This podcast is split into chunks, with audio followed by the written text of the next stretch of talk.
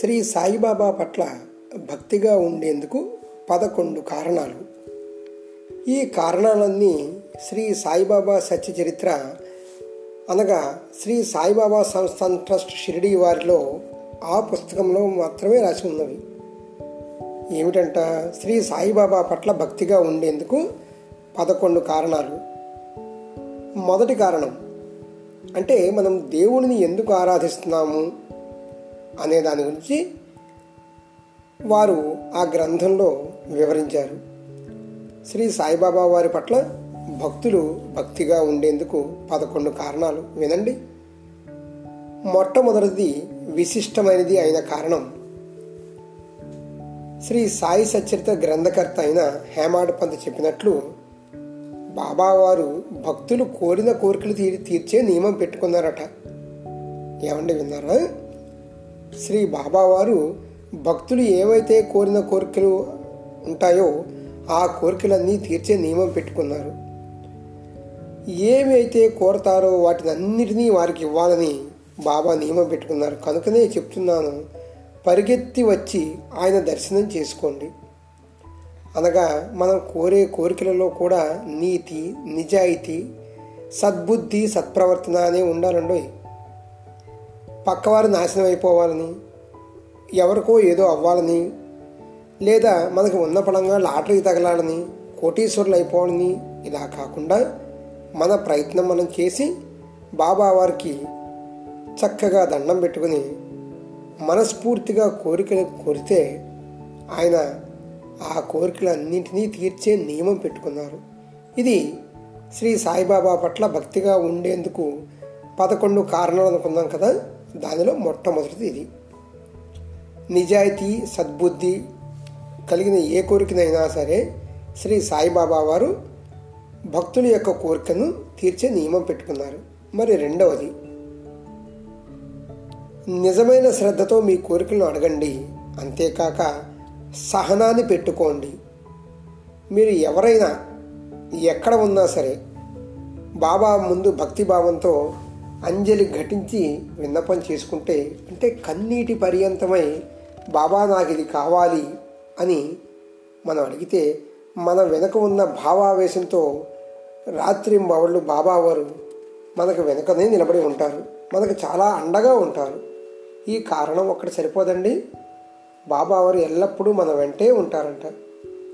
మూడవ కారణం సాయిబాబా వారు ఎంత సహజంగా ప్రసన్నమవుతారంటే ఉపవాసాలు అవసరం లేదు తపస్సులు అవసరం లేదు కఠినమైన ఇంద్రియ నిగ్రహం అవసరం లేదు. ఆయన ఏం చెప్పారు? నీవు నా వైపు చూస్తే నేను కూడా అలాగే మీ వైపు చూస్తాను. అనగా నీవు నా వైపు అనన్యంగా చూడు నేను కూడా నీ వైపు అలాగే చూస్తాను. అలా చేస్తే చాలంట. అంటే మనము బాబా గారి వంక చూడటం ఏంటి? బాబా గారు మన వంక తిరిగి చూడటం ఏంటి? మనం మన కొడుకుతో కూడా ప్రేమగా కొడుకు వంక ప్రేమగా చూస్తాం. అంతే ప్రేమతో మన కొడుకు కూడా మన వంక చూస్తారు. అదేవిధంగా భార్యాబిడ్డలు అదేవిధంగా తల్లిదండ్రులు అదేవిధంగా మన యొక్క గురువులు వారందరితో మనం చూస్తాము వారు కూడా తిరిగి చూస్తారు. మరి బాబా గారి వంక మనం చూడడం ఏంటి? ఆయన తిరిగి చూడడం ఏంటి? అంటే మనసులో ఎంతో భక్తి ప్రపత్తులతో బాబాని దండం పెట్టుకొని ఆయన వంక చూసి బాబా నాకు ఇది కావాలి అని మనం కోరుకుంటే ఆయన తప్పక చేస్తాను నాయన అని మన వంక చూస్తారు. నాలుగవ కారణం. బాబా దేహత్యాగం చేసి చాలా సంవత్సరాలైంది. అయినా ఈ రోజుకి కూడా వేలాది మంది భక్తులకి వేలాది మంది ఏంటండి లక్షలాది మంది కోట్లాది మంది భక్తులకి ఆయన తన యొక్క అస్తిత్వాన్ని తెలుపుతున్నారు. అంటే నేను ఉన్నాను సుమా అని చెబుతున్నారు.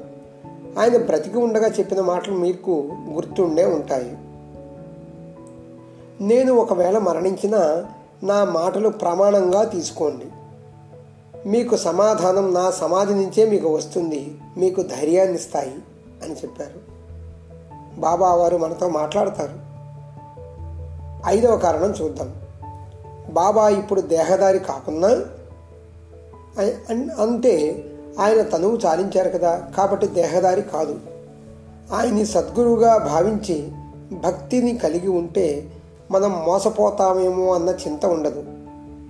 ఈ రోజుల్లో మన దేశంలో ప్రతి ఒక్కళ్ళు కూడా తమను తాము భగవాన్ అని అవతారం అని మహర్షి అని చూసినప్పుడు మనలాంటి సాధారణ పురుషులకు సాధారణ మానవులకు నిజమైన గురువు ఎవరు అని తెలుసుకోవడం చాలా చాలా కష్టమైపోయింది. గమనించండి లోకాన్ని. ప్రతి వాళ్ళు భగవానే ప్రతి వాళ్ళు అవతార పురుషుడే ప్రతి వాళ్ళు మహర్షియే. కాబట్టి మనకి నిజమైన గురువు ఎవరో తెలుసుకోవడం చాలా కష్టమైపోయింది. మరి ఎలా తెలుసుకోవడం? ఎవరికి స్వయంగా అనుభవం లేదో వారు శిష్యులకి ఏమి అనుభవాన్ని ఇస్తారు? ఎవరికి ఏ రకమైన ప్రత్యక్ష అనుభవం లేదో వారిని సద్గురువు అని ఎన్నటికీ అనకూడదు అని బాబావారు చెప్పారు.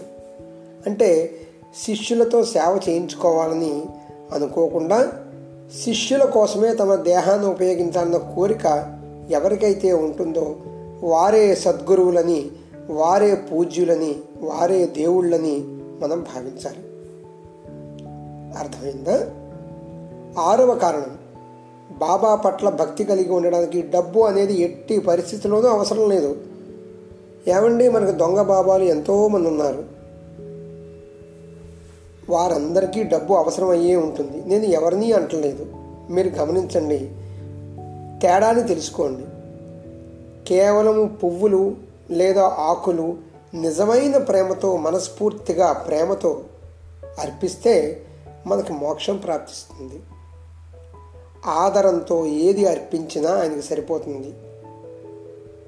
అంతేకాదు రెండు చేతులతో మనస వాచ కర్మణ నమస్కారాన్ని చేస్తే కూడా ఆయన ఇష్టపడతారు. సాయిబాబాకి రెండు చేతులు ఒక తల అచంచలమైన విశ్వాసము అనన్యమైన శ్రద్ధ ఇవి ఉంటే సరిపోతుందండి. ఏడవ కారణం బాబాకి మన కష్టాల గురించి ఏకరువు పెట్టుకోవడానికి ప్రతిసారి ఖర్చు పెట్టి షిర్డీకి వెళ్ళవలసిన అవసరం లేదండి. దేవుడు సర్వాంతర్యామి ఎక్కడైనా ఉంటారు. మన మనసు పవిత్రంగా ఉంటే సప్త సముద్రాల అవతల నుంచి అయినా సరే పిలిస్తే ఆయన పరుగు పరుగున వస్తారు. సాయిబాబా చెప్పినట్లు ఆయనకు బళ్ళు వాహనాలు విమానాలు రైళ్ళు అవసరం లేదు. ఇవన్నీ సాధారణ మానవులకండి. నన్ను ప్రేమగా ఎవరైతే పిలుస్తారో వారి ముందు నేను వెంటనే ప్రకటితమవుతాను అని ఆయన మనకి చెప్పిన సందర్భాలు మనకు తెలుసు. ఎనిమిదవ కారణం ఆయన ద్వారకామయిలోని అఖండంగా వెలిగే ధునిలోని విభూది సర్వ రోగాలకి రామబాణం లాంటిది ఔషధం. దానికి ధర కూడా ఉందండోయ్. దాని ధర ఎంతో తెలుసా? కేవలం రెండే రెండు పైసలు. ఏమిటా రెండు పైసలు?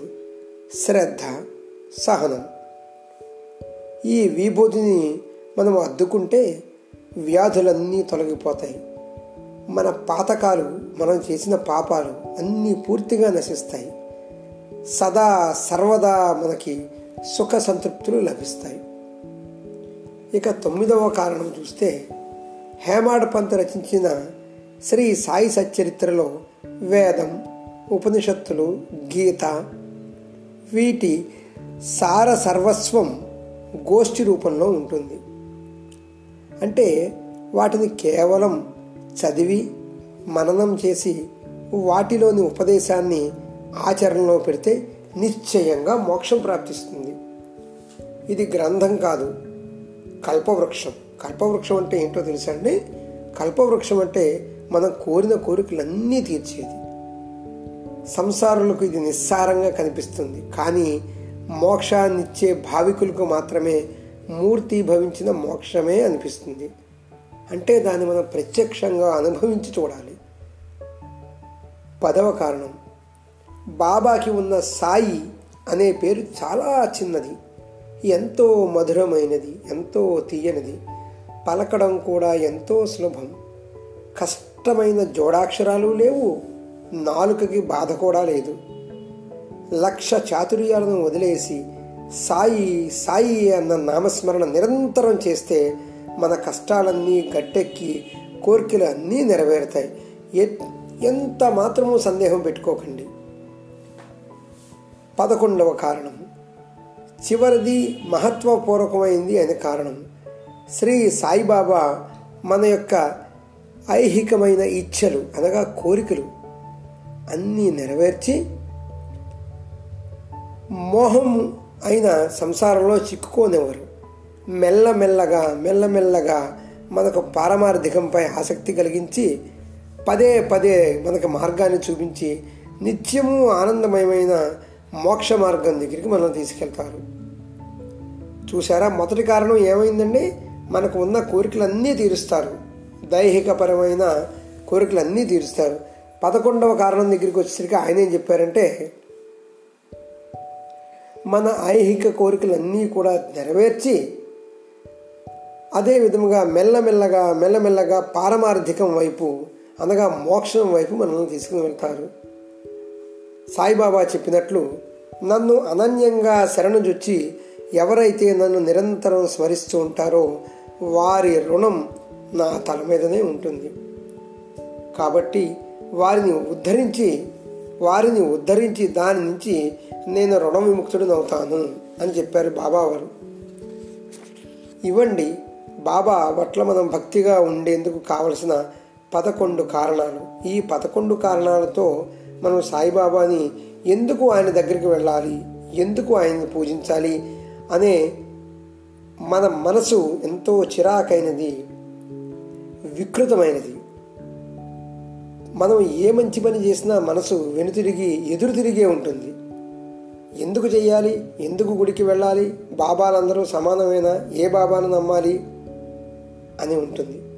వాటన్నిటికీ బాబా గారు చెప్పిన ఈ పదకొండు కారణాలని ఒకటికి రెండుసార్లు మనం మననం చేసుకుని చదివి శ్రవణం ద్వారా గ్రహించి మన ఐహిక కోరికలు అదేవిధంగా పారమార్థికమైన మోక్షాలు ఆ కోరికను కూడా మనకి తీర్చే సాయిబాబా మనకి నిజమైన గురువు కాబట్టి ఆయన పట్ల మనం భక్తిగా ఉండవలసిన కారణాలు ఇవన్నీ అని భక్తులు గ్రహించ ప్రార్థన. స్వస్తి.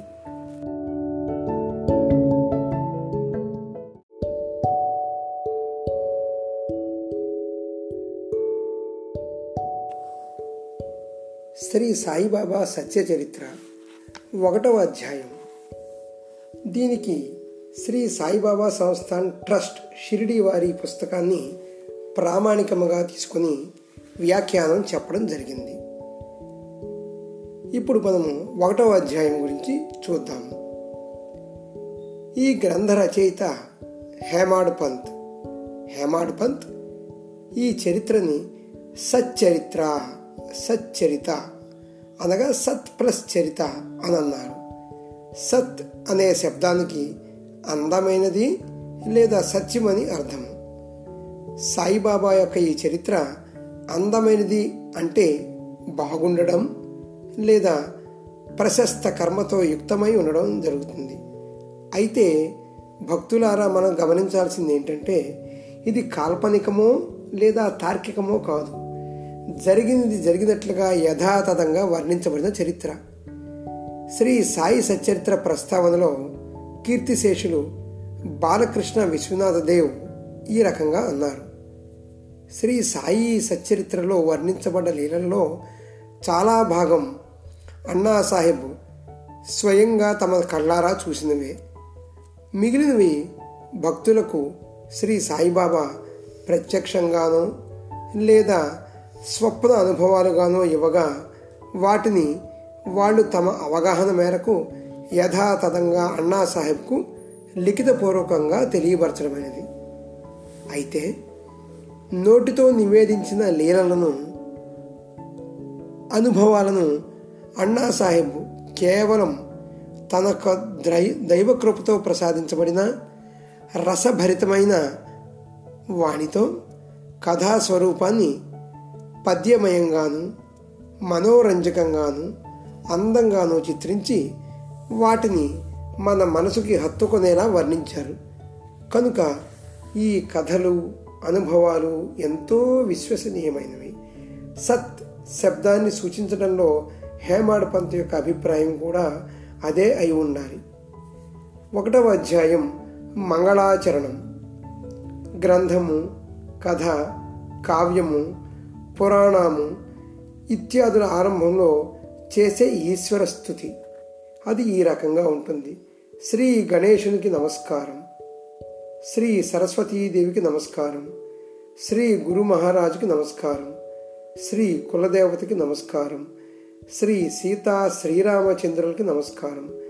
శ్రీ సద్గురు సాయినాథునికి నమస్కారం. ఈ రకంగా మనము మొదటి అధ్యాయాన్ని ప్రారంభిస్తున్నాము. ప్రతి అధ్యాయంలో కూడా భక్తుల మనసుకు ఇంపుగా ఉండే ఎన్నో కథలు ఉంటాయి.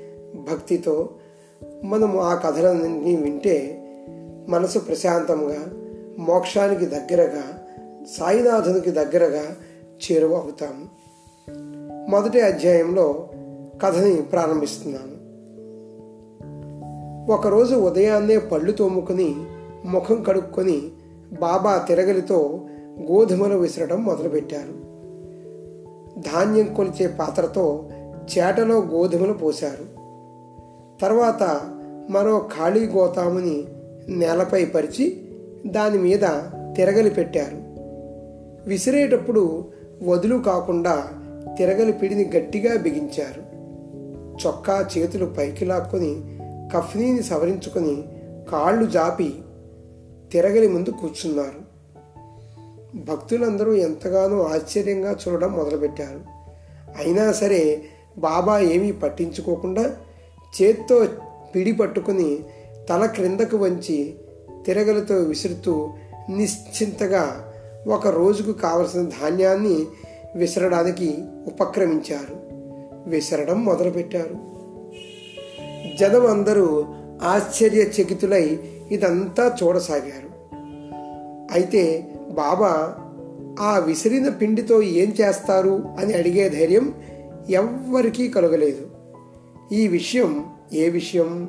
బాబా వారు తిరగలితో పిండి తయారు చేసే విషయం గ్రామంలో వ్యాపించి స్త్రీ పురుషులు ఒక్కొక్కరే ఒక్కొక్కరే రాసాగారు. వారిలో నలుగురు స్త్రీలు మసీదు మెట్లెక్కి బాబా చేతిని గట్టిగా పట్టుకుని ఆయన చేతి నుంచి తిరగలి పిడిని లాక్కున్నారు. బాబా వాళ్ళతో పోట్లాడడం మొదలుపెట్టారు. ఇదంతా కేవలం భక్తులకు దైవానికి మధ్యన ఉండే ఒక రకమైన బంధం. మహిళలు అదే పనిగా విసురుతూ బాబా లీలల్ని గుణగానం చేస్తూ బాబా గీతాలు పాడడం మొదలుపెట్టారు. వారి ప్రేమను చూసి బాబా యొక్క ఉట్టుట్టి కోపం శాంతించింది. నశించిపోయింది. ఆ కోపం ప్రేమగా రూపాంతరం చెందింది.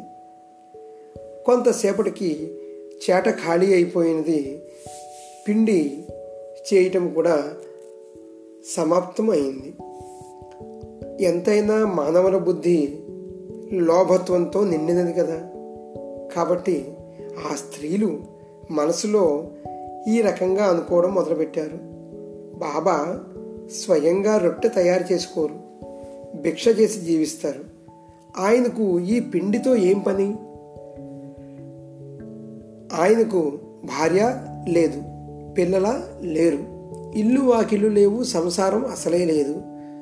ఇంత గోధుమ పిండి ఎందుకు అని అనుకున్నారు. అందులో ఒక ఆమె బాబా పరమ దయాసాగర్లు మన కోసమే వారి ఈ నేల ఇప్పుడు ఈ పిండంతా మనకిస్తారు. దీన్ని నాలుగు భాగాలు చేసి ఒక్కొక్కరికి ఒక్కొక్క భాగం ఇస్తారు అని ఆ మహిళలు మనసులో అనుకున్నారు. చూసారా దేవునికి కూడా కొబ్బరికాయ కొట్టి మనం ఒక భాగం అక్కడ పెట్టి మరొక భాగం పట్టుకొస్తాం. ఒకవేళ గుడి మూసేసి ఉంటే రెండు భాగాలు మనం తెచ్చేసుకుంటాం. ఏమండి? ఇది నిజమే కదా? అదే రకంగా ఆ మహిళలు కూడా దీన్ని నాలుగు భాగాలు చేసి ఒక్కొక్కరు ఒక్కో భాగం తీసుకుపోదాం అనుకున్నారు. కానీ బాబా కేల బాబాకే ఎరుక. అది ఎవ్వరికీ అంతు చిక్కదు. లోభత్వంతో ఉన్న ఆ స్త్రీల మనసుల్లో భావాలని బాబా పసిగట్టారు. ఆయన కోపంతో ఊగిపోతూ మీకేమైనా పిచ్చా? ఇది ఎక్కడికి తీసుకుపోతున్నారు? ఇది మీ బాబుగాడి సొమ్మనుకున్నారా పోండి పోండి. ఈ పిండిని గ్రామ పొలిమేరలో ఉన్న శివ కాలువ ఒడ్డున పూర్తిగా చల్లండి. తేరగా తిందామనుకుంటున్నారా? నన్ను దోచుకోవాలని మీరందరూ ఉరుకులు పరుగుల మీద వచ్చారా? నేనేమన్నా ఈ గోధుమలను మీ దగ్గర నుంచి తీసుకున్నానా? అని గర్జించారు. అది విని ఆ స్త్రీలు మనసులో చాలా సిగ్గుపడ్డారు. లోభం వల్ల ఎంతో అవమానం ఎదుర్కొన్నారు. చూశారా? వారు ఎంతో భక్తిపరులే. బాబా గారికి సాయం చేద్దామని వచ్చిన వారే పిసరంత లోభంతో ఎంతో అవమానాన్ని ఎదుర్కోవలసి వచ్చింది. అసలు బాబా ఈ పని ఎందుకు మొదలుపెట్టారు? ఆ పనికి కారణం ఏమిటి మొదట్లో ఎవ్వరికీ తెలియదు అయితే కొంచెం ఓర్పు వహిస్తే ఇలా ప్రవర్తించడానికి కారణం ఏంటో తెలుస్తుంది. ఎందుకని? బాబా కలరాను కలరాను పూర్తిగా నిర్మూలించారు. అవి గోధుమలు కావు. కలరా అనేది ఒక అంటువ్యాధి దాన్ని పిండి చేయడానికి ధాన్యంలాగా తిరగలిలో మెల్లమెల్లగా వేసి ఆ పిండిని గ్రామ పొలిమేరలో పైపైన చల్లించారు. ఈ ప్రకారంగా కాలువ ఒడ్డున పిండిని చల్లినప్పటి నుంచి రోగం తిరుగుముఖం పట్టి గ్రామానికి చెడు రోజులన్నీ పోయాయి. ప్రశాంతత వెళ్ళి విరిసింది. చూశారా? బాబా కారుణ్యమయ కమనీయ గాథను మనసారా పాడుకునే భక్తులకు ఈ చరిత్రాంతను ఎంతో శుభంగా కల్పిస్తుంది. దీనితో మంగళాచరణ పూర్తయినది. బంధువులకు మహాత్ములకు నమస్కరించడము అయినది. శ్రోతలు ఈ కథలన్నింటినీ స్వస్థ చిత్తంతో వినాలి. అలాగే శ్రోతలకు వక్తకు శ్రేయస్సు కలిగించే విధంగా శ్రీ సాయి సచ్చరిత్రను రచించిన హేమాడపంత్ ఎవరు అన్న విషయం తరువాతి అధ్యాయంలో చెప్పబడుతుంది. సర్వులకు శుభమస్తు. ఈ ప్రకారంగా సాధు సత్పురుషులకు ప్రేరణ కలిగించిన భక్త హేమాడు రచించిన శ్రీ సాయి సమర్థుల సత్య చరిత్రలో మంగళాచరణం అనే పేరుగల మొదటి అధ్యాయం ముగిసింది. శ్రీ సద్గురు సాయినాథార్పణమస్తు. శుభం భవతు.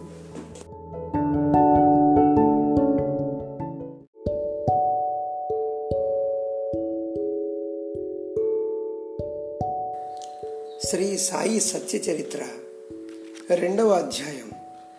ఈ అధ్యాయంలో కథకి ప్రయోజనం అన్నా సాహెబ్కు హేమాడ్ పంత్గా నామకరణం ఏ రకంగా చేశారో చూద్దాం. క్రిందటి అధ్యాయంలో మంగళాచరణ పూర్తి అయినది. కులదేవతకు సద్గురువుకి నమస్కరించడము అయినది. శ్రీ సాయి సచ్చరిత్రకు బీజం పడినది. అన్నా సాహెబు శ్రీ సాయి సచ్చరిత్ర రాసే ముందు తనలో తాను ఎంతగానో మదనపడసాగాడు ఏ రకంగా అంటే చిరకాల సాహచర్యం ఉండి రాత్రింపవళ్ళు సహవాసం చేసిన ప్రాణ స్నేహితులే అయినప్పటికీ అతని స్వభావాన్ని మనము అంచనా వేయలేము చిత్రించలేము. మరి అలాంటప్పుడు మహనీయుల చరిత్రను ఏ రకంగా నేను వ్రాయగలను? నా స్వంత అంతరంగాన్నే పరిపూర్ణంగా గుర్తించలేనప్పుడు మహనీయుని మనోభావాలకు దర్పణం పడుతూ దోషరహితంగా నేను ఎలా వర్ణించగలను? అంతేకాక అపూర్వమైన సాయిబాబా కథలు ఎన్నో అపారంగా ఉన్నాయి. అవి అన్నీ కూడా దుఃఖాలతో పీడించబడే వారి తాపాన్ని చల్లార్చే శాంతి తుంపర్ల పన్నీటి జల్లులు వంటివి. కాబట్టి అహోరాత్రాలు అనుభవాల అమృతాన్ని గ్రోలిన మనసుకు ఈ వృత్తాంతం ఒకటి వ్రాయాలి. అలా వ్రాస్తే దాన్ని నిరంతరము మనం మననం చేయటం ద్వారా లేదా శ్రవణం చేయటం ద్వారా మనసుకు విశ్రాంతి కలుగుతుంది. అయితే ఇక్కడ నాదంటూ ఏమీ లేదు. అంతా సాయినాథుని ప్రేరణే. వారు ఏం పలికిస్తారో నేను అదే మాట్లాడతాను. నేను మాట్లాడతాను అని అనుకోవడం కూడా అహంకారమే. సాయిబాబా స్వయంగా సూత్రధారులు నా వాక్కుని నడిపించేది వారే. అలాంటప్పుడు నేను చెబుతున్నాను అనడానికి మధ్యలో నేనెవరిని? చూసారా భక్తులారా? అహంకారాన్ని బాబా చరణాలకు అర్పణ చేస్తే అపరిమితమైన సుఖం అలరిస్తుంది. అహంకారం అణిగితే పరవళ్ళు తొక్కుతూ ప్రవేశించిన ప్రవేశించిన సుఖశాంతులు జగత్తును పెనవేస్తాయి. అయితే అన్నా సాహెబ్కు మనసులో చెలరేగిన ఈ సంకల్పానికి ఏ సంకల్పము? శ్రీ సాయిబాబా సచ్చరిత్ర రాయాలి అనే సంకల్పము. ఇది బాబా వారిని అడగడానికి ధైర్యం సరిపోలేదు. ఇంతలో మాధవరావు మసీదు మెట్ల మీదకు వచ్చాడు. ఈ విషయం అతని చెవిని వేశాడు. మాధవరావు ఇతరులు ఎవరూ లేని సమయం చూసుకుని బాబాని ఈ రకంగా అడిగాడు. బాబా మీరు సరేనంటే తన శక్తానుసారము మీ చరిత్ర వ్రాయాలని ఈ అన్నా సాహెబ్ మనసుకు అనిపిస్తోందట అన్నాడు. అందుకు బాబా నేను భిక్ష కోసం ఇల్లిల్లు తిరుగుతూ ఎండు రొట్టె కూర తిని రోజులు వెళ్ళబుచ్చే ఒక బికారిది అలాంటిది నా చరిత్ర వ్రాయడం ఏమిటి? అనవసరంగా హాస్యాస్పదం అవుతుంది అని అన్నారు. దానికి అన్నా సాహెబ్ మనసులో దానికి అన్నా సాహెబ్ మనసులో అలా అనకండి బాబా ఈ రత్నాన్ని దిమ్మెలో అమర్చాలి. మీ అనుమతి సహాయం ఉంటే నా అంతట నేనే వ్రాస్తాను. లేదా విఘ్నాలన్నింటినీ దూరం చేసి మీ చరణాలే వ్రాయిస్తాయి. మీలాంటి మహనీయుల ఆశీస్సులే గ్రంథరచనను ప్రారంభిస్తాయి. మీ కృపాదృష్టి లేకపోతే వ్రాయడం అంత సులభం కాదు అని అనుకున్నాడు. అన్నా సాహెబ్ మనసులో తలంపును తెలుసుకున్న శ్రీ సాయి సమర్థులకు కృప ఉదయించింది. ఆయన నీ మనోరథం సిద్ధిస్తుందిలే అని అన్నారు. అన్నా సాహెబ్ వెంటనే బాబా పాదాలపై తన తలను ఉంచాడు. బాబా తనకు విభూతి ప్రసాదం ఇచ్చాడు. ఆశీర్వపూర్వకంగా తలపై తమ యొక్క హస్తాన్ని ఉంచారు. శ్రీ సాయిబాబా సమస్త ధర్మాల సంపూర్ణ జ్ఞానం. అంతేకాక అన్నాసాహెబ్ను ఆలింగనం చేసుకుని అన్నాసాహెబ్ యొక్క మనసును శాంతింపజేయడానికి ఆయనకు ధైర్యాన్ని ఇవ్వడాన్ని మొదలుపెట్టారు. ఈ రకంగా తన యొక్క ప్రవచనాన్ని వర్షించారు. చూడు నా కథను విశేషాలను అనుభవాలను యథాతథంగా సేకరించాలి. వాటిని చక్కగా వ్రాసిపెట్టుకో. నీకు నా సహాయం సంపూర్ణంగా ఉంటుంది. అన్నా సాహెబ్ దాబోల్కర్ నీవు కేవలం నిమిత్త మాత్రుడు నా చరిత్ర నేనే వ్రాసుకుంటాను. నేనే నా కథ కథనం చేస్తాను. నా చరిత్ర వ్రాయించుకోవాలనే ఇచ్ఛను నేనే నెరవేర్చుకుంటాను. అహంకార భావనను తొలగించి అహంకారాన్ని నా చరణాలకు అర్పించు. వ్యావహారికంలో కూడా అలా ప్రవర్తించే వారికి నేను పూర్తిగా సాయం చేస్తాను. ఈ కథ ఏమిటి? మీ ఇంట అన్ని రకాలుగాను నేను శ్రమ చేస్తాను. అహంకార భావన తొలగిపోయి దానికి నిలువ నీడ లేకుండా పోయినప్పుడు అహమత్వంతో నేనే సంచరించి నా చేత్తో నేనే వ్రాసుకుంటాను. అలాంటి బుద్ధితో శ్రవణ మనన లేదా రచనలను నిశ్చయంగా మొదలు పెడితే ఆ పనులు వాటంతట అవే అయిపోతాయి. నిజానికి అన్నా సాహెబు కేవలం నిమిత్త మాత్రుడు మాత్రమే. అంతేకాక సాయిబాబా యొక్క వ్యాఖ్యానం చేస్తున్న నేను కూడా నిమిత్త మాత్రుడనే బాబా చెప్పినట్లు ఆయన కథా కథనం ఆయనే చేస్తున్నారు. చరిత్రను శ్రవణం ద్వారా కానీ మరణం ద్వారా కానీ చరిత్ర కానీ వ్రాయించుకోవాలనే ఇచ్చను ఆయనే నెరవేర్చుకుంటున్నారు. ఇంట ఉన్నా బయట ఉన్నా ఎక్కడ ఉన్నా పదే పదే బాబాను స్మరించుకుంటూ ఉండాలి. అప్పుడే మనసులో ఆనంద సాగరాలు సృష్టించే శాంతి స్వంతమవుతుంది. శ్రద్ధతో చట్టా పట్టాలు వేసుకొని ఉండవలను అంతేకాక బాబా ఏం చెప్పారంటే వాదోపవాదాల్లో తలదూర్చే వారి వద్ద అవిద్య మాయ అవధులు లేకుండా ఉంటాయి. వారికి స్వహితాన్ని గురించి ఆలోచన చింత ఉండదు. వారి బుద్ధి నిరంతరం దుష్ట నీచ కుతర్కాలు చేస్తూ ఉంటుంది. వారు అజ్ఞానంతో ఆప్యాయంగా కరచాలనం చేస్తారు. వారికి ఆత్మజ్ఞానం అయిపు లేకుండా పారిపోతుంది. వారికి అవని యొక్క సుఖము అణువంత అయినా ఉండదు. స్వర్గ సుఖము సున్నాయే. కాబట్టి భక్తులారా మీరు కూడా మనది కాని ప్రదేశంలో స్వంత అభిప్రాయ ప్రతిపాదన వద్దు అన్యుల అభిప్రాయ ఖండన వద్దు. ఇరుపక్షాల అభిప్రాయాలను సవిస్తరంగా నిరూపించడం కూడా వద్దు. ఇది బాబావారు భక్తులకి ఇచ్చిన ఒక పరమార్థ ప్రవచన వర్షం. భక్త శ్రేష్ఠులైన కాకాసాహెబ్ దీక్షిత్ నానాసాహెబ్ చందోర్కర్లతో రుణానుబంధం లేకపోతే ఈ అన్నా సాహెబ్ అనగా హేమాడ్ పంత్ షిరిడికి ఎలా వెళ్ళి ఉండేవారు? నిజానికి ఈ రచయిత షిరిడి ప్రయాణాన్ని తీవ్రంగా వాయిదా వేసుకుందామని అనుకున్నాడు.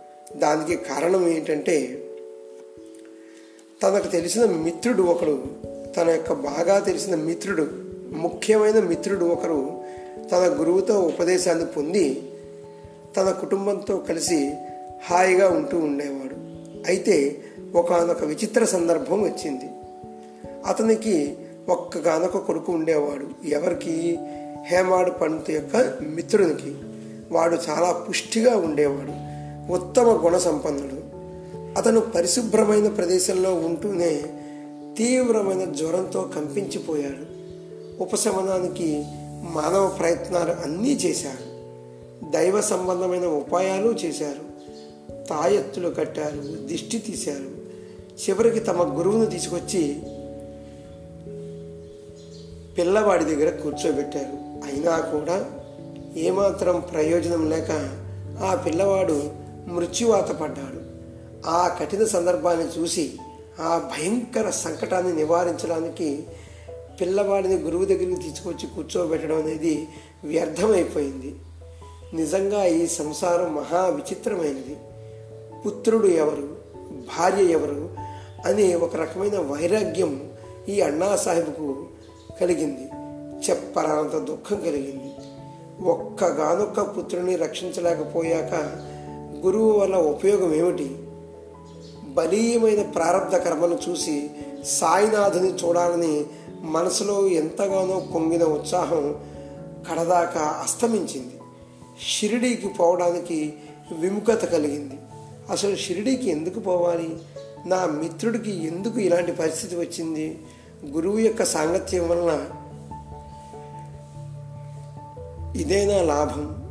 గురువు మన కర్మకు ఏం చేస్తారు? మన మొహం మీద వ్రాసిపెట్టి ఉంటే నిశ్చయంగా జరగవలసింది ఉంటే గురువు మూలన అది తప్పిపోతుందా? దేనికోసం ఈ ప్రయాస పడాలి అని పరిపరి విధాల మనసు అశాంతికి లోనే అన్నా సాహెబు దీర్ఘమైన ఆలోచనలో పడ్డారు. అయినా సరే బాబా ఏం చెబుతారంటే తనవారు అనుకున్న వారిని పిచ్చుకకు కాలికి దారం కట్టి లాక్కున్నట్లుగా తన భక్తులను షిరిడికి లాక్కొని తీరుతారు.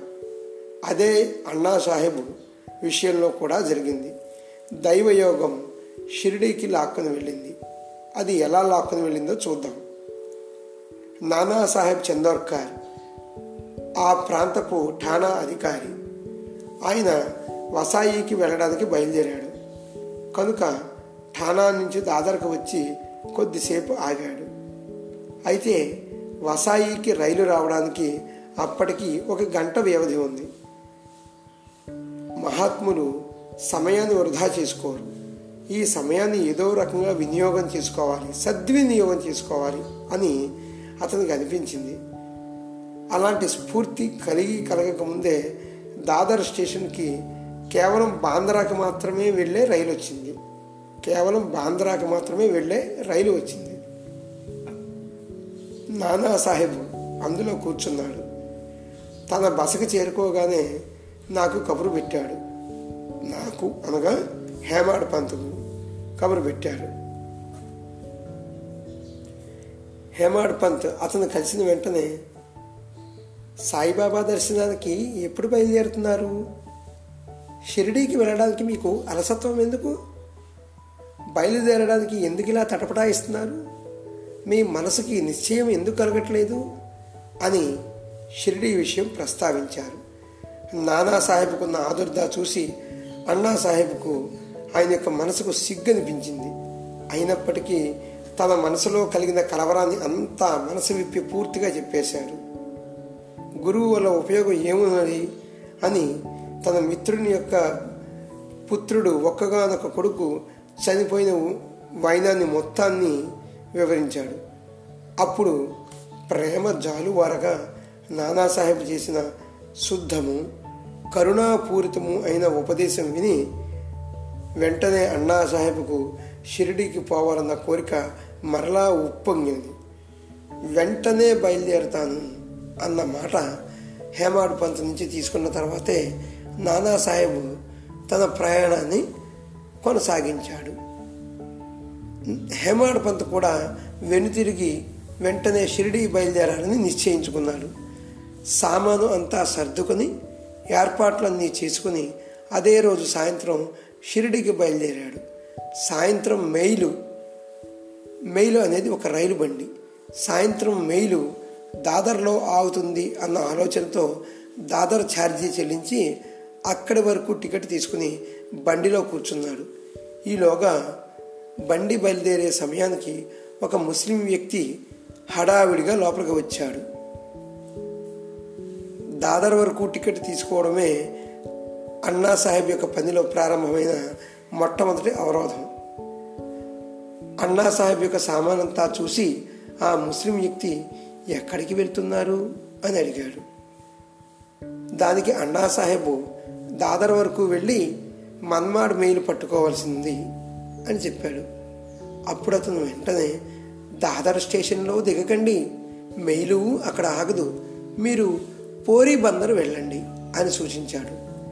సరిగ్గా ఈ సమయానికి సూచన అందకపోతే దాదర్లో మెయిల్ దొరికేది కాదు. ప్రయాణం సాగేది కాదు.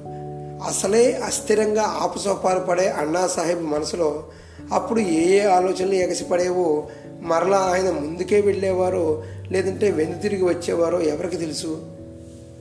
అందుకే ఆ రోజు అన్నా సాహెబ్కు షిరిడీకి వెళ్ళే యోగం వచ్చింది. అదే సుముహూర్తం అయినది. మరునాటి ఉదయం తొమ్మిది పది గంటల మధ్యన అన్నా సాహెబు షిరిడీకి చేరుకున్నాడు. అక్కడ బాబు సాహెబ్ దీక్షిత్ నిరీక్షిస్తున్నాడు ఇది ఎప్పుడు క్రీస్తు శకం పంతొమ్మిది వందల పదివ సంవత్సరం నాటి మాట. అప్పట్లో యాత్రికులను ఉంచడానికి కేవలం సాఠేవాడ మాత్రమే ఉండేది. గుర్రపు బండి నుంచి దిగగానే బాబాని దర్శించాలనే కాంక్ష హృదయ కవాటాలు నెట్టుకుంటూ ఉప్పెనలా ఉప్పెంగింది. ఎప్పుడెప్పుడు వారి చరణాలపై శిరస్సును నమస్కరిద్దామా అని అన్నా సాహెబు హృదయంలో ఆనంద తరంగాలు ఆకాశమంత ఎత్తున ఎగసిపడ్డాయి. ఇంతలో శ్రీ సాయికి అత్యంత గొప్ప భక్తుడు తాత్యా సాహెబ్ నుల్కర్ మసీదు నుంచి తిరిగి వచ్చి వెంటనే దర్శనం చేసుకోండి. భక్తులందరూ కలిసి బాబా వాడా దగ్గరికి వచ్చారు. మొదటగా ధూళి దర్శనం చేసుకోండి. త్వరగా బయలుదేరండి. తొందరగా బయలుదేరండి. అని అన్నాడు అది విని బాబా ఉన్న చోటుకి పరిగెత్తుకు పరిగెత్తుకుని ధూళిలోనే అన్నా సాహెబు ఆయనకి సాష్టాంగపడ్డాడు. మనసుకి పట్టరానంత ఆనందం కలిగింది. నానా సాహెబ్ చెప్పిన దానికన్నా ప్రత్యక్షంగా ఎంతో ఎక్కువగా చూశారు. శ్రీ సాయిబాబా దర్శనంతో ఆయన ధన్యుడు అయ్యాడు. కళ్ళకు పారణ తృప్తి అయింది. శ్రీ సాయి చరణాలను స్పృశించిన ఆ క్షణాన ఆయనలో ఉన్న ప్రశ్నలన్నీ పటాపంచలైనవి. ఆయన జీవితానికి కొత్త మలుపు వచ్చినట్లుగా అయినది. శ్రీ సాయి దర్శన సౌభాగ్యం సమకూరింది. ఆయన మనసులో ఉన్న సంశయాలు అన్నీ సుదూరంగా పారిపోయాయి దర్శనం అయిన తర్వాత సాఠేవాడాలోనికి అన్నా సాహెబు వెళ్ళి కూర్చున్నాడు. విశ్రాంతి తెచ్చుకుని మరలా మసీదుకు వెళ్ళవలసిన సందర్భంలో. అయితే ఆ మొట్టమొదటి రోజునే బాబా సాహెబ్ భాటే అనే వానితో వాద వివాదాలు మొదలయ్యాయి. ఎంతైనా మనుషులం కదా. అన్నా సాహెబు తిరిగి మరల మనసు యొక్క వికృత చేష్టలను లోనై మనసు యొక్క వికృత చేష్టలకు లోనై ఈ రకంగా వాదించడం మొదలుపెట్టాడు. గురువు యొక్క అవసరం ఏమిటి? మన స్వాతంత్రాన్ని పోగొట్టుకుని పారతంత్రతను ఎందుకు పట్టుకోవాలి? మన కర్తవ్యం మనకు తెలుసు. మనమే గట్టెక్కగలము. ఇక్కడ గురువు యొక్క అవసరం ఏమిటి? చూడండి. ఎవరి పని వారే చేసుకోవాలి. తాము చేయలేని పని గురువు ఎందుకు చేయాలి? మనం కాలు చెయ్యి కదపకుండా కొనుకుబాట్లు పడితే ఇతరులు ఎవరో వచ్చి అవనాయిస్తారా అని అన్నా సాహెబు బాబా సాహెబు భాటేతో వివాదం మొదలుపెట్టి నడిపించాడు. అయితే బాబా సాహెబ్ మాత్రము ప్రత్యక్ష విరుద్ధ అభిప్రాయాన్ని వెలుబుచ్చాడు. చివరికి ఆ వాదం అలా నడుస్తూనే ఉండిపోయింది. అదే అహంభావానికి గుర్తు. అది లేకపోతే క్షమించండి. జగత్తులో వాదాలు ఉండవు. వేద పారంగతుడు పండితుడు అయినప్పటికీ అతని మీద గురుకృప లేకపోతే అతను కేవలం పుస్తక జ్ఞానంలో మాత్రమే ముక్తుడు అవుతాడు. అంతేకాక ఎదుటి పక్షం వారి దృఢమైన అభిప్రాయాన్ని గౌరవించే సంస్కృతి అతనికి ఉండదు. అన్నా సాహెబ్ కూడా కేవలం దైవం మీద భారం వేస్తే ఏమవుతుంది అని అనసాగారు. దానికి వ్యతిరేక పక్షం వారు అనగా బాబా సాహెబ్ భాటే జరగవలసిన దాన్ని మనం అడ్డుకోలేం భవితవ్యాన్ని ఆపలేం. నేను నేను అనేవారంతా అలసిపోయారు. విధి ముందు ఎవ్వరూ నిలబడలేరు. మనం ఒకటి చేస్తే మరొకటి పుట్టుకొస్తుంది. మీ మేధస్సుని పక్కన పెట్టండి అని గద్దించారు. అయితే అన్నా సాహెబ్ మాత్రము నోరు మూసుకుని కూర్చోలేదు. అలా ఎలా ఉంటారండి? అంతా చేసేవారేనా? సోమరిపోతలా కూర్చుంటే దైవం మనకు ఎలా సాయం చేస్తుంది?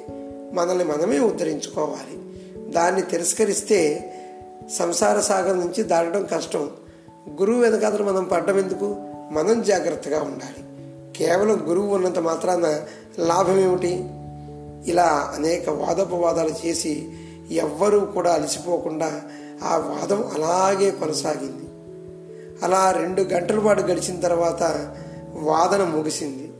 ఈ వాదన ఈ వాదన వల్ల ఉపయోగము లేదు. దాని నుంచి ఏ రకమైన ఫలితము కూడా కలుగలేదు. రెండు గంటలు గడిచిన తర్వాత ఈ వాదన ముగిసినట్టే ముగిసింది. సరే తరువాత భక్తులతో పాటు బాబా సాహెబు అన్నా సాహెబు అందరూ మసీదుకు వెళ్ళారు. అక్కడ బాబా కాకా సాహెబ్ దీక్షితుని ఏమని ప్రశ్నించారో వినండి. వాడాలో ఏం జరుగుతోంది? ఏమిటి ఆ వాదన? ఎందుకు దెబ్బలాడుకుంటున్నారు? అని అన్నా సాహెబ్ వైపు చూస్తూ ఈ హేమాడ్పంతు ఏమంటున్నాడు? అని అన్నారు.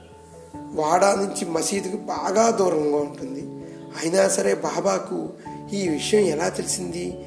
అని అన్నా సాహెబ్ ఈ ప్రకారంగా కఠోర శబ్దాలు వచ్చి తీవ్రంగా తగిలినప్పుడు సిగ్గుతో లజ్జతో అన్నాసాహెబ్ యొక్క తల కిందకి వంగిపోయి మౌనంగా ఉన్నాడు. అలా బాబాతో మొదటి కలయికలోనే అసభ్యంగాను అయోగ్యంగాను ప్రవర్తించాడు. అంతేకాక బాబా అన్నాసాహెబ్కు హేమాడ్ పంత్ అన్న పేరు పెట్టడానికి కారణం కూడా ఉదయం వాడాలో జరిగిన వాదనే కారణం. ఈ హేమాడ్ పంత్ పదమూడవ శతాబ్దంలో ప్రౌఢ ప్రతాప చక్రవర్తి అనే రాజు దగ్గర మంత్రివగా ఉండేవాడు. ఆయన యదువంశానికి మణిమొకటం లాంటి వాడు.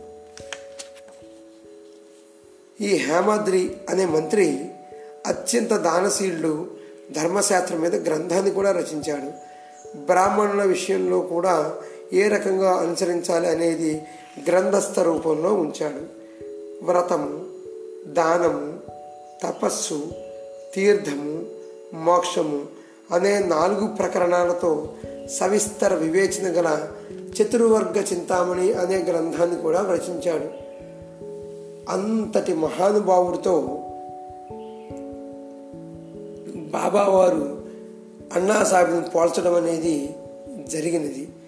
అయితే అన్నా సాహెబు నేను వట్టి వదరబోతున్నాను నేను పండితుడిని కాను బుద్ధిహీనుని మూర్ఖుణ్ణి. నాకు ఈ బిరుదు ఎందుకు ఇచ్చాడు?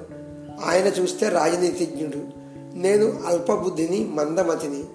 నాకు ఒక్క సాధారణ శ్లోకం కూడా వ్రాయడం రాదు.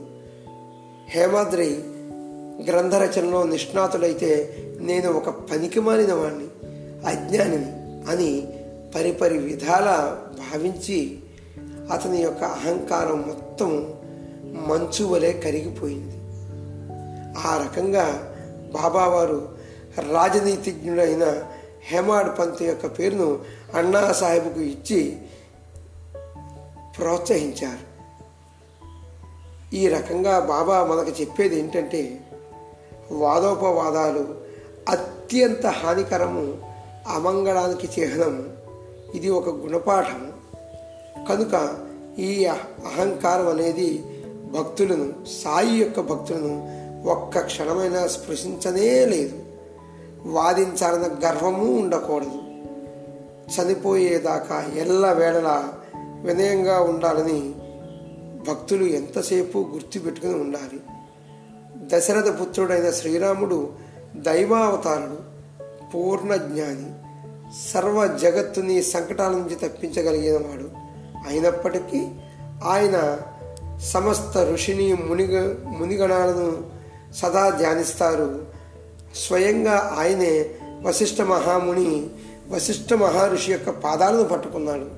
అదేవిధంగా శ్రీకృష్ణుడు సాక్షాత్తు పరబ్రహ్మ స్వరూపం. ఆయన కూడా గురువుని ఆశ్రయించాడు.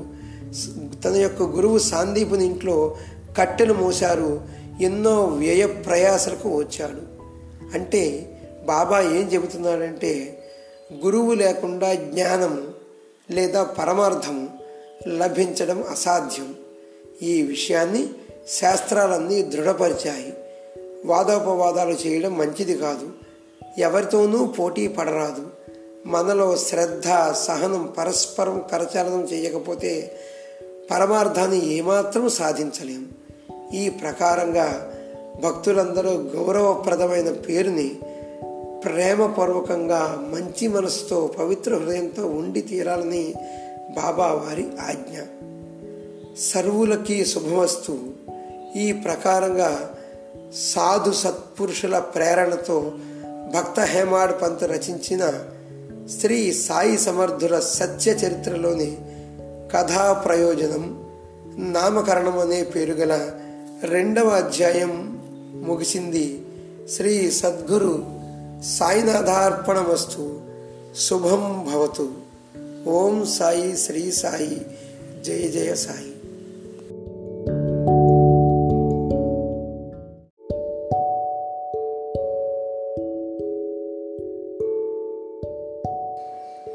శ్రీ సాయిబాబా సత్య చరిత్ర మూడవ అధ్యాయం. ఈ అధ్యాయంలో గ్రంథ ప్రయోజనం. గ్రంథ రచనకు బాబా సమ్మతి తెలియజేయడం తెలుసుకుందాము శ్రీ సాయిబాబా హేమాడ్ పంత్కు పూర్తిగా అభయమిచ్చి ఈ రకంగా అన్నారు.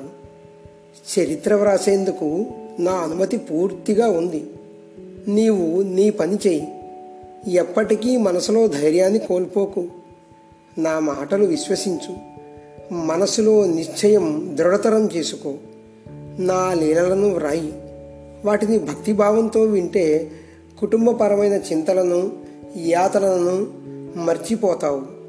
అప్పుడు అజ్ఞానంతో చేసే పాపాలు నశించిపోతాయి. శ్రవణం అనే సాగరంలో భక్తి ప్రేమలనే అమృత తరంగాలు ఎగసిపడతాయి. అందులో మునగలు వేస్తే ఉపదేశ రూపరత్నాలు అలవోకగా అరచేతిలో పడతాయి అన్నారు అది విని హేమాడ్ పంత్ మనసులోని శంక సుదూర తీరాలకు పలాయనం చిత్తగించింది. సాయి కారుణ్యకాంతిలో కరిగిపోతూ ఆయన చరణాల విందాలపై రాలిపోతూ ఉప్పొంగే హర్షంతో వందనం చేశారు. అప్పుడు గుర్తొచ్చింది గుర్తొచ్చినట్లుగా ఆయన చరిత్ర వ్రాయడం ప్రారంభించారు. బాబా పెదవుల నుంచి జాలువారిన ఆ పలుకులు విన్న హేమాడ్ పంత్ అవి ఖచ్చితంగా జరిగి తీరుతాయని బాగా గుర్తుపెట్టుకున్నారు. గ్రంథరచన అనేది అంత సాధారణమైన పనేమీ కాదు. అయినప్పటికీ బాబా ఆజ్ఞను హేమాడ్ పంత్ నమ్రతతో అంగీకరించారు. బాబా లాంటి ఔదార్యవంతుడైన దాత ఉండగా హేమాడ్ పంత్ హైన్యంగా దైన్యంగా ఎందుకుంటారు? భగవంతుడి యొక్క శక్తి అటువంటిది. ఈ కథలు వినడానికి ఒక్క అవధానం తప్ప మరి ఏ విధమైన కష్టము పడనక్కర్లేదు. అలాంటి ఈ సాయినాథుని పరమ పవిత్ర కథలను సజ్జనులు ప్రేమిక శ్రోతలు వినాలి. అప్పుడు వారు చేసిన పంచమహాపాతకాలు దగ్ధమై సంపూర్ణంగా నశించిపోతాయి. మనం సంసార బంధనాల్లో దృఢంగా బందీలమైపోయి ఉన్నాము దానివల్ల మన స్వాభావికమైన వాస్తవిక రూపం ఆచ్ఛాదించబడిపోయింది. ఈ ఆచ్ఛాదన కథలను వినడంతో తొలగిపోతుంది. మనకు స్వతసిద్ధమైన ఆత్మ నిజరూప స్థితి గోచరమవుతుంది. ఈ కథలను మరణించే వరకు గుర్తుంచుకోవాలి. నిరంతరం మనసారా అభ్యాసం చేయాలి. సంసారం అనే అరణ్యంలో దగ్ధమవుతున్న వారికి ఆనంద ప్రభంజనాలు వెదజల్లే శాంతి మనసుకి తృప్తి కలుగుతాయి. ఈ విషయంలో బాబా వారి మహిమలను మనం ఎన్నో గుర్తు చేసుకోవచ్చు వాటిలో ఒక మహిమ ఇప్పుడు నేను వినిపిస్తాను. సజ్జన శ్రోతలారా ఆయన మహిమను మీరు శ్రద్ధగా వినండి. పంతొమ్మిది వందల పదహారవ సంవత్సరంలో హేమాడ్ పంత్ ప్రభుత్వోద్యోగం నుంచి పదవీ విరమణ చేశారు. ఆయన యొక్క యోగ్యతను అనుసరించి ఆయన పెన్షన్ నిర్ణయించారు. అయితే షిరిడీకి వెళ్ళవలసిన సమయం ఆసన్నమైనది. ఆ రోజు గురు పౌర్ణమి. భక్తులు గురు పూజ కోసం అక్కడికి వచ్చి ఉన్నారు. ఆ సందర్భంలో అన్నా చించినీకర్ తనకు తానుగా బాబాకి ఏమని వినవించాడో వినండి. బాబా ఇతని కుటుంబం పెరిగిపోతుంది. ఇతని మీద మీరు కృప చూపండి. ఇతనికి మరో ఉద్యోగం ఇవ్వండి. ఈ పెన్షన్ ఇతనికి సరిపోవటం లేదు. ఇతని చింతలన్నీ పోయేలా మీరే ఏదో ఒకటి చేయండి అని అన్నారు. దానికి బాబా సమాధానం ఇచ్చారు ఇతనికి ఉద్యోగం దొరుకుతుందిలే. ఇతను ఇప్పుడు నా సేవ చేయాలి. అప్పుడు సంసారంలో సుఖం లభిస్తుంది. అతని పళ్ళెం నిరంతరం నిండే ఉంటుంది. చనిపోయే వరకు అది ఏమాత్రము ఖాళీగా ఉండదు. భావభక్తితో నన్ను ఆశ్రయిస్తే శాశ్వతంగా అతని సంకటాలు అన్నీ దూరమవుతాయి. ఎలా ప్రవర్తించినా తప్పు లేదనుకునే వాళ్ళు మూర్ఖులు. ధర్మశాస్త్రబద్ధంగా వ్యవహరించని వారిని వారిని మొదలకే వదిలివేయాలి. వారు ఎదురుపడితే మనం పక్కకు తొలగాలి. వారు మహాభయంకరులని తెలుసుకోవాలి. అవసరమైతే కొంచెం బాధను కూడా అనుభవించాలి. అయితే వాళ్ళ నీడ కూడా మన మీద పడకూడదు.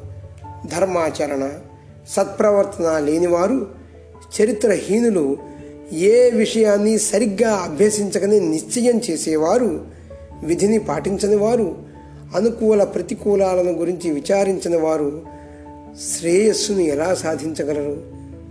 ఏదో ఒక రుణానుబంధం లేకుండా ఎవరూ మన దగ్గరకు రారు. కనుక కుక్కలు పందులు దోమలు దేనినైనా సరే మనం తరిమి వేయకూడదు. ఇక ముందు ఇతను నాకు భక్తిభావంతో సేవ చేస్తే దేవాది దేవుడికి కరుణ కలుగుతుంది.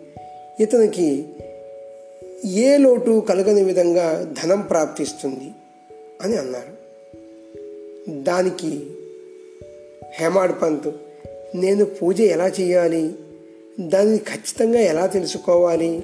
అని ఒక సందిగ్ధావస్థలో పడిపోయారు. దానికి అతి త్వరలోనే సమాధానం లభించింది. తమను ఆజ్ఞాపి తమను పూజించమని చెప్పి ఆజ్ఞాపించారు సాయి. ఆ సాయి ఎవరు అన్నదాన్ని వ్యాఖ్యానించాలి. దాన్ని దృఢపరచగల విషయం ఒకటి గుర్తు వచ్చింది. ఆ కథను కూడా ఇప్పుడు మనము చూద్దాం. ఒకసారి షిరిడీకి ఒక రోహిలా వచ్చాడు. అతను చాలా రోజులు అక్కడే ఉండిపోయాడు. అతను బాబా గుణగణాలను చూసి సమ్మోహితుడైనాడు. అతనికి బాబాపై అపరిమితమైన ప్రేమ కలిగింది. అతను చూపులకి దున్నపోతు లాంటి శరీరంతో పుష్టిగా ఉండి ఇష్టం వచ్చినట్టు ప్రవర్తించేవాడు. ఎవరినీ లెక్క చేసేవాడు కాదు.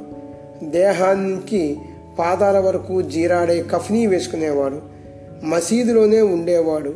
అది రాత్రైనా పగలైనా మసీదైనా చావడి కానీ గొంతెత్తి పట్టరాని ఉల్లాసంతో ఇష్టం వచ్చినప్పుడు కల్మా చదువుతూ ఉండేవాడు. భక్తులారా అతను గొంతెత్తి పట్టరాని ఉల్లాసంతో చదువుతున్నాడు కల్మా చదువుతున్నాడు అంటే భగవంతుని స్తోత్రం చేస్తున్నట్లు లెక్క. భగవంతుని ఏ రకంగా పూజ చేయాలి అనే దానికి బాబా వారు మనకి చెప్తున్న సమాధానం ఇది. శ్రీ సాయి మహారాజు శాంతి స్వరూపులు. కానీ గ్రామ ప్రజలకి మాత్రము రోహిలా తరహాకి చెప్పలేనంత విసు కలిగింది. ఎందుకని? పగలు కానీ రాత్రి కానీ మసీదు కానీ చావడి కానీ గొంతెత్తి ఇష్టం వచ్చినప్పుడు కల్మ చాలా గట్టిగా చదువుతూ ఉండేవాడు. అర్ధరాత్రి పూట కూడా ఈ పెడబొబ్బలు అలా నడుస్తూ ఉండేవి. గ్రామస్తులెవ్వరికీ నిద్రాదేవి కరువైంది. పాపం ఆ గ్రామస్తులు పగలంతా మలమలమాడే ఎండలో పొలంలోనూ అడవిలోనో కష్టం చేసుకుని రాత్రి ప్రశాంతంగా నిద్రపోదామంటే కుదిరేది కాదు. జనులు జనులందరికీ చాలా ఇబ్బందిగా ఉండేది. రాత్రిపూట నిద్ర లేకపోవడం వల్ల రోహిలా మీద పట్ట రానంత కోపం వచ్చింది. ముందుకు పోతే నొయ్యి వెనకపోతే గొయ్యి అలా ఉంది. రాత్రి ఒకటే నస. రోహిల అసలే తలతిరుగుడు మనిషి. పైపెచ్చు అతనికి బాబా వత్తాస్ ఒకటి. అతను హద్దు పద్దు లేకుండా మరింతగా రెచ్చిపోతున్నాడు. మొండిగా గర్విష్టిగా అయిపోయాడు. గ్రామస్తులను నోటుకొచ్చినట్లు మాట్లాడసాగాడు. కానీ నిజానికి రోహిలా చేసేదేంటి? సాయి భజన. కల్మా చదవడం అనేది దేవుని యొక్క ప్రేమామృత ధారలను చదవడం కిందే లెక్క. గ్రామస్తులంతా రోహిలా మీద ఫిర్యాదు చేయడానికి బాబా దగ్గరికి వెళ్ళారు. బాబా వాళ్ళని పట్టించుకోపోగా గ్రామస్తులతో ఈ రకంగా అన్నారు. రోహిలాను బాధించకండి. అతనంటే నాకు ఎంతో ఇష్టం. ఈ రోహిలా భార్య ఉందే అది పరమగయ్యాలి అతనితో ఆమెకు పొత్తు కుదరటం లేదు. అందుకని అతన్ని తప్పించుకొని ఆమె నా వద్దకు రావాలని ఉబలాట పడుతుంది. అది సిగ్గుబిడియాలను వదిలేసింది. దాన్ని బయటకు నెట్టేసినా అది బలవంతంగా ఇంట్లో దూరుతుంది. అతను కేకలు పెట్టడం ఆపేస్తే ఆ సందు చూసుకుని అది ఇంట్లో దూరాలను చూస్తుంది. అయితే అతను కేకలు పెడితే మాత్రము అది ఖచ్చితంగా పారిపోతుంది. ఇక్కడ కేకలు అనేవి రోహిల కల్మా చదవడం గురించి అనుకోవచ్చు. బాబా ఇంకా ఈ రకంగా అనసాగారు. అతను కేకలు పెడుతుంటే మాత్రము ఆ దుర్బుద్ధి ముండ దూరంగా పారిపోతుంది. దాంతో నాకు సుఖ సంతృప్తులు కలుగుతున్నాయి. ఎవ్వరూ కూడా అతని జోలికి పోకండి. అతన్ని ఇష్టం వచ్చినట్లు అరవనివ్వండి అతను లేకపోతే నాకు రాత్రి గడవదు. అతని వల్లే నాకెంతో సుఖం కలుగుతుంది. అలా పరోపకారం చేసే రోహిల నాకు అత్యంత సుఖకారకుడు. అతను హాయిగా అరుచుకొనివ్వండి. అదే నాకు సుఖప్రదం. లేకపోతే ఆ దుష్టురాలు రోహిల భార్య నన్ను కష్టపెడుతుంది అని సాయి మహారాజు అనగానే అక్కడ అలజడి సద్దుమణిగింది బాబా మనసుకి వాడిది గొడవ అని అనిపించటం లేదు. ఎందుకని? మన భక్తి బయటకు పెట్టే ప్రవేశపెట్టే రకాలు ఎన్నో రకాలు. కల్మా చదవడం అలాగే పూజ చేయటం గంట వాయించడం పద్యాలు గద్యాలు దేవుని స్తోత్రించడం ఇవన్నీను. అదే రకంగా ఈ రోహిల అనేవాడు పగలు రాత్రి లేకుండా గొంతెత్తి హాయిగా ప్రశాంతంగా కల్మా చదువుతూ ఉండేవాడు. బాబాని ధ్యానించడంలో అది ఒక పద్ధతి.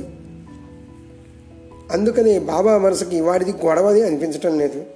గ్రామస్తులు కూడా ఈయనతో చెప్పడం వల్ల మనకి ఏం ఉపయోగం లేదు. బాబాకి ఈ ఈ రోహిల యొక్క అరుపులంటే బాగా ఇష్టం. బాబా ఎంత క్షమాశీలుడు అంత తలబద్దలైపోయి అరుపులతో కూడా అలా తన్నీలు అవుతారేమి అని వాళ్ళందరూ అనుకున్నారు. రోహిల తన స్వాభావికమైన కర్కశంగా ఉండే బొంగురు గొంతుతో అల్లాహో అక్బర్ అనే నామాన్ని గర్జించేవాడు. నిరంతరం ఆనందం పొంగులు వారే మనసుతో కర్మ చదువుతూ ఉండేవారు. హరినామం అంటే విసుక్కునే వారి అపవిత్రతకి బాబా భయపడేవారు. కల్మా చదివిన మసీదు అయినా చర్చ అయినా ఏదైనా సరే అంతా బాబామయం.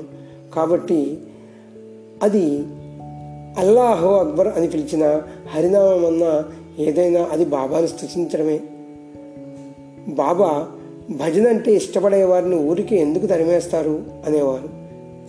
అంతేకాదు నా భక్తులు భజన చేసే చోట నేను నిద్ర అయినా పోకుండా ఉండిపోతాను అన్న భగవంతుని మాటను బాబా అనుభవపూర్వకంగా చూపించారు.